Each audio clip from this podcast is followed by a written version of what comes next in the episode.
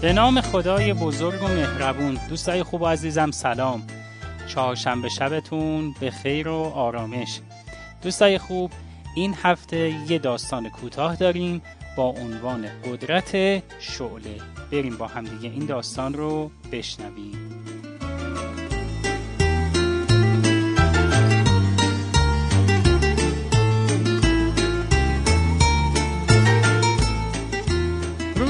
روزگاری یه تیکه آهنی بود خیلی محکم.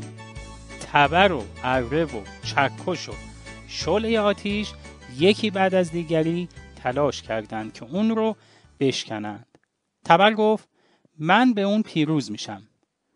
ضربه های سنگینی بر سر تکه آهن فرود آورد اما با هر ضربه ای که می‌زد سر خودش پهتر و کلوفتر می‌شد. ولی روی آهن هیچ اثری نمیذاشت. تبر خسته شد و از ضربه زدن دست کشید. اره گفت بذاریدش به عهده من. بعد تلاش کرد چپ و راست و عقب و جلوی تکه آهن رو برش بزنه. اما در عمل تنها دندونه های خودش اول صاف و کم کم شکسته شدند. اره هم بچه ها به کناری افتاد چکش گفت دوستان کنار برید. من می‌دونستم که کاری از شما ساخته نیست. من راهش رو به شما یاد میدم.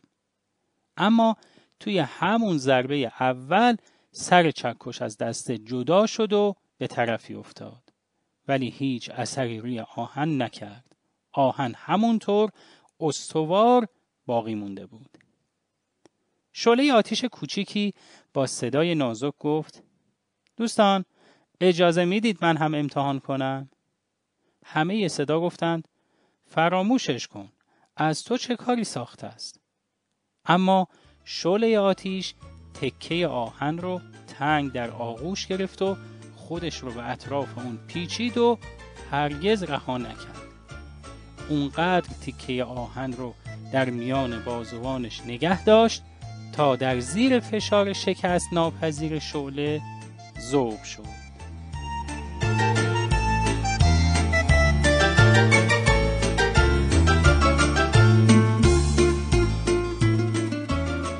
خب دوستای نازنینم. این هم بود داستان کوتاه این هفته. امیدوارم که داستان رو تا انتها شنیده باشید و ازش خوشتون اومده باشه.